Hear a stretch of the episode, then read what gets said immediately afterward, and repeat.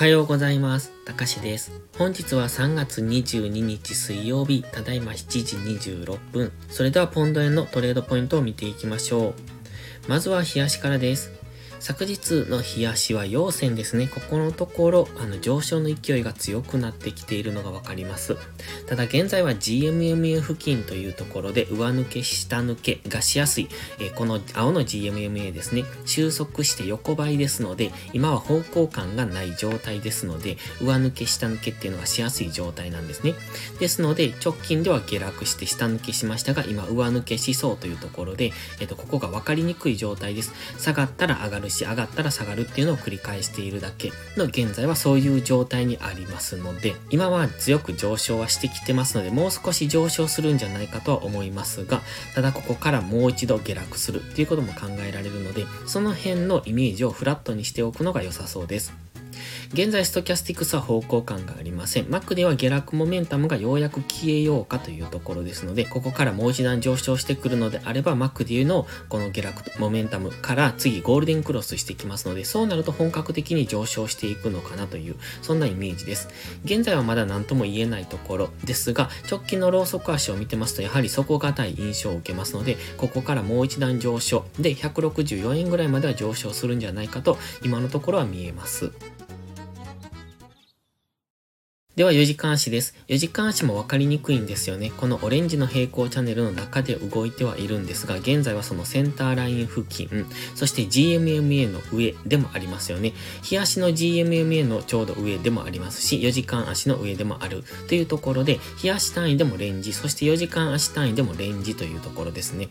で、今 GMMA まだ開いてますが、これから収束してきますので、そうなるとなおさら動きが取りにくくなってきますので、現在地付近でのレンジがもうしばらく続いてからの上抜けになるのか、下抜けになるのか、というところをイメージしておくのが良さそうです。まず本日は昨日の高値、安値っていうところを意識してトレードしていく。今はそのくらいしか、え目安にするところがないのかなと見ておりますので、昨日の高値を超えてくればもう一段上、164円ぐらいを目指すと考えますが、今は平行チャンネルの真ん中でもありますし、日足、4時間足ともに GMMA の上にありますので、方向感なく動くっていうことを前提にトレードをしていくことが大切ですね。では1時間足です。昨日の夕方のショートムービーでもお話ししてますし、その後 Twitter でも画像の投稿をしておりますけれども、ここのポイントですね、162.1というこの赤いライン、直近の高値、ここが意識されてまして、ここを抜けるかどうかっていうのが今の注目ポイントですね。で、ここを上抜けてくると次のターゲットはこの辺、オレンジの点線付近の164円ぐらいまで上昇すると考えますが、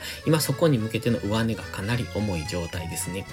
ですので、ここをどうなるか。なので、先ほど言いましたように、昨日の高値、そして昨日の安値というところを意識して、抜けた方についていく。昨日の安値を抜ければ、再び159円とか158円台ぐらいまで下落する可能性が高くなりますし、そして昨日の高値を上抜ければ、次は164円まで動く可能性が高くなるというところで、今、昨日の高値、安値っていうところの間で動いているときは分かりにくい動きをしそうですので、基本的には今、この辺の冷やしを見ていても、すごく下髭が出ているところですので、下がったところを買っていけばいいとは思いますが、今は一旦の押しをつけるタイミングなのかなと。ストキャスティクスも、これ、今結構1時間足のストキャスティクスと綺麗に動いてますよね、チャートも。ですので、今そろそろ高値圏にありますので、一旦の押しをつけるタイミング、その押しがどこまでつけるかというところですね。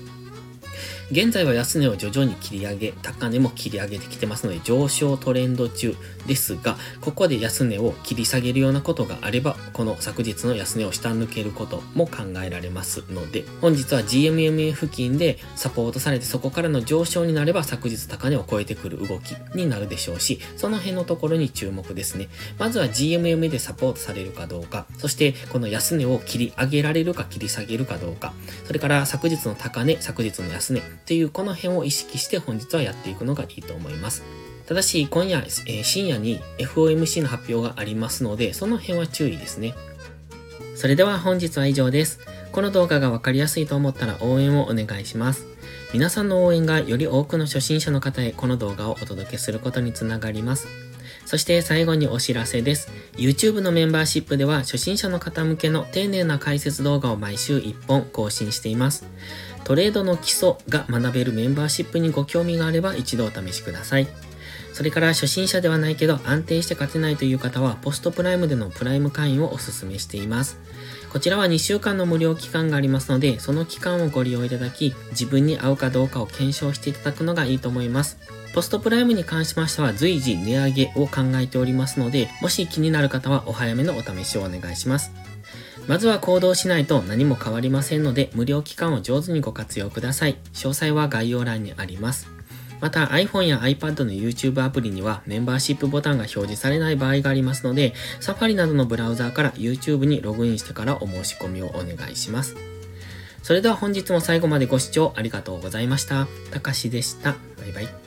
インジケーターの使い方解説ブログを書きました。GMMA、ストキャスティクス、MacD の使い方について詳しく書いてます。まずは一度目を通してみてください。きっとスキルアップのお役に立てると思います。インジケーターは何気なく表示させるのではなく、理解して使いこなすことが大切です。また、インジケーターを使ったエントリー手法のテキスト販売を始めました。こちらは初心者から中級者向けですが、初心者の方向けの初級編もご用意しています。勝つための聖杯なんてありません。だからこそ地味にコツコツとスキルを積み上げていくものです。このテキストはそんな方のお力になれると信じています。せっかく FX を始めたのですから、明るい未来を夢見て頑張りましょう。